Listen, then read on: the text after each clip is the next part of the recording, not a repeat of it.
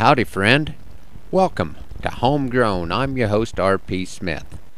Over the past few weeks, I've had a little trouble sleeping as I tried to figure out the best way to market our yearling heifers.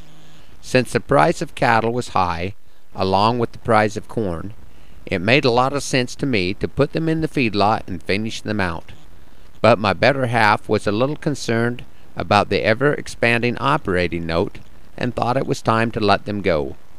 The good news is that they had grown well through the summer on grass, regrowth oats, and whatever other weed patch had some green in it. The bad news is we let them grow a little too long and caught a softer market. It would be nice if you could apply this year's lessons to next year, but the circumstances are always enough different to make agriculture one of the most challenging businesses around. We did not get as much as we'd hoped for, but at least we didn't spend all summer hauling them feed. We have appreciated the rain this year.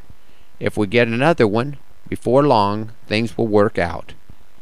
In one of my early morning thinking sessions, I had a little inspiration where I switched from cattle marketing to poetry.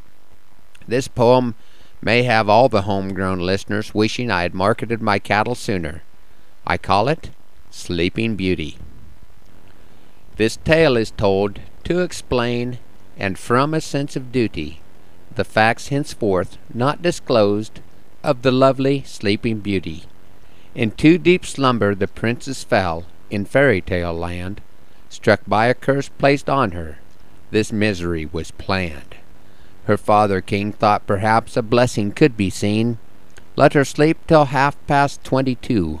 Her nap started at seventeen. From parenting trials the king was not spared. This curse dare not ignored. The truth that soured the sweet cream. Lovely sleeping beauty snored. They tried the nasal strips.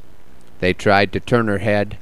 But the lass could not be silenced as she lay upon her bed. Surgical options were considered when the doctors realized she would have to be awake before she could be anesthetized. It was suggested moving her to the barn, but at this the queen did balk. No milk or eggs would be gathered from sleep deprived livestock. They moved the princess to the lighthouse to warn the ships about. Strong vibrations cracked the plaster and blew the candle out.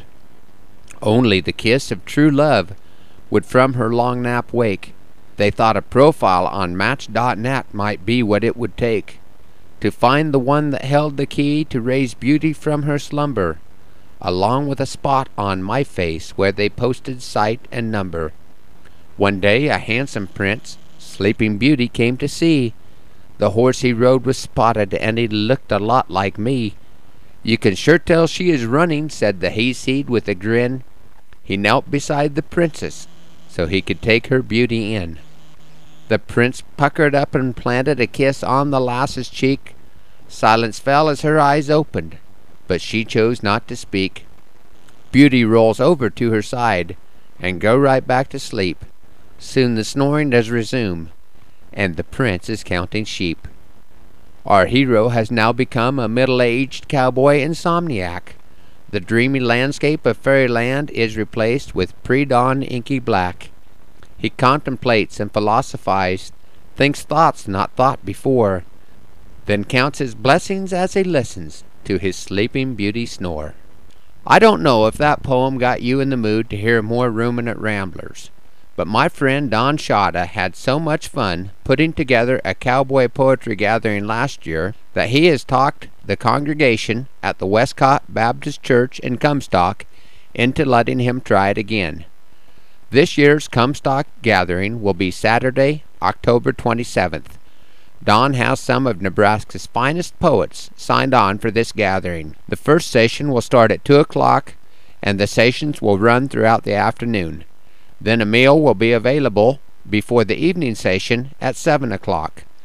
Don also plans to include some of the poets and musicians into his Sunday morning service for those of you in the area that might be interested. Thanks for riding along this morning on Homegrown. Have a great week. Please join me next time for another edition. Happy Trails.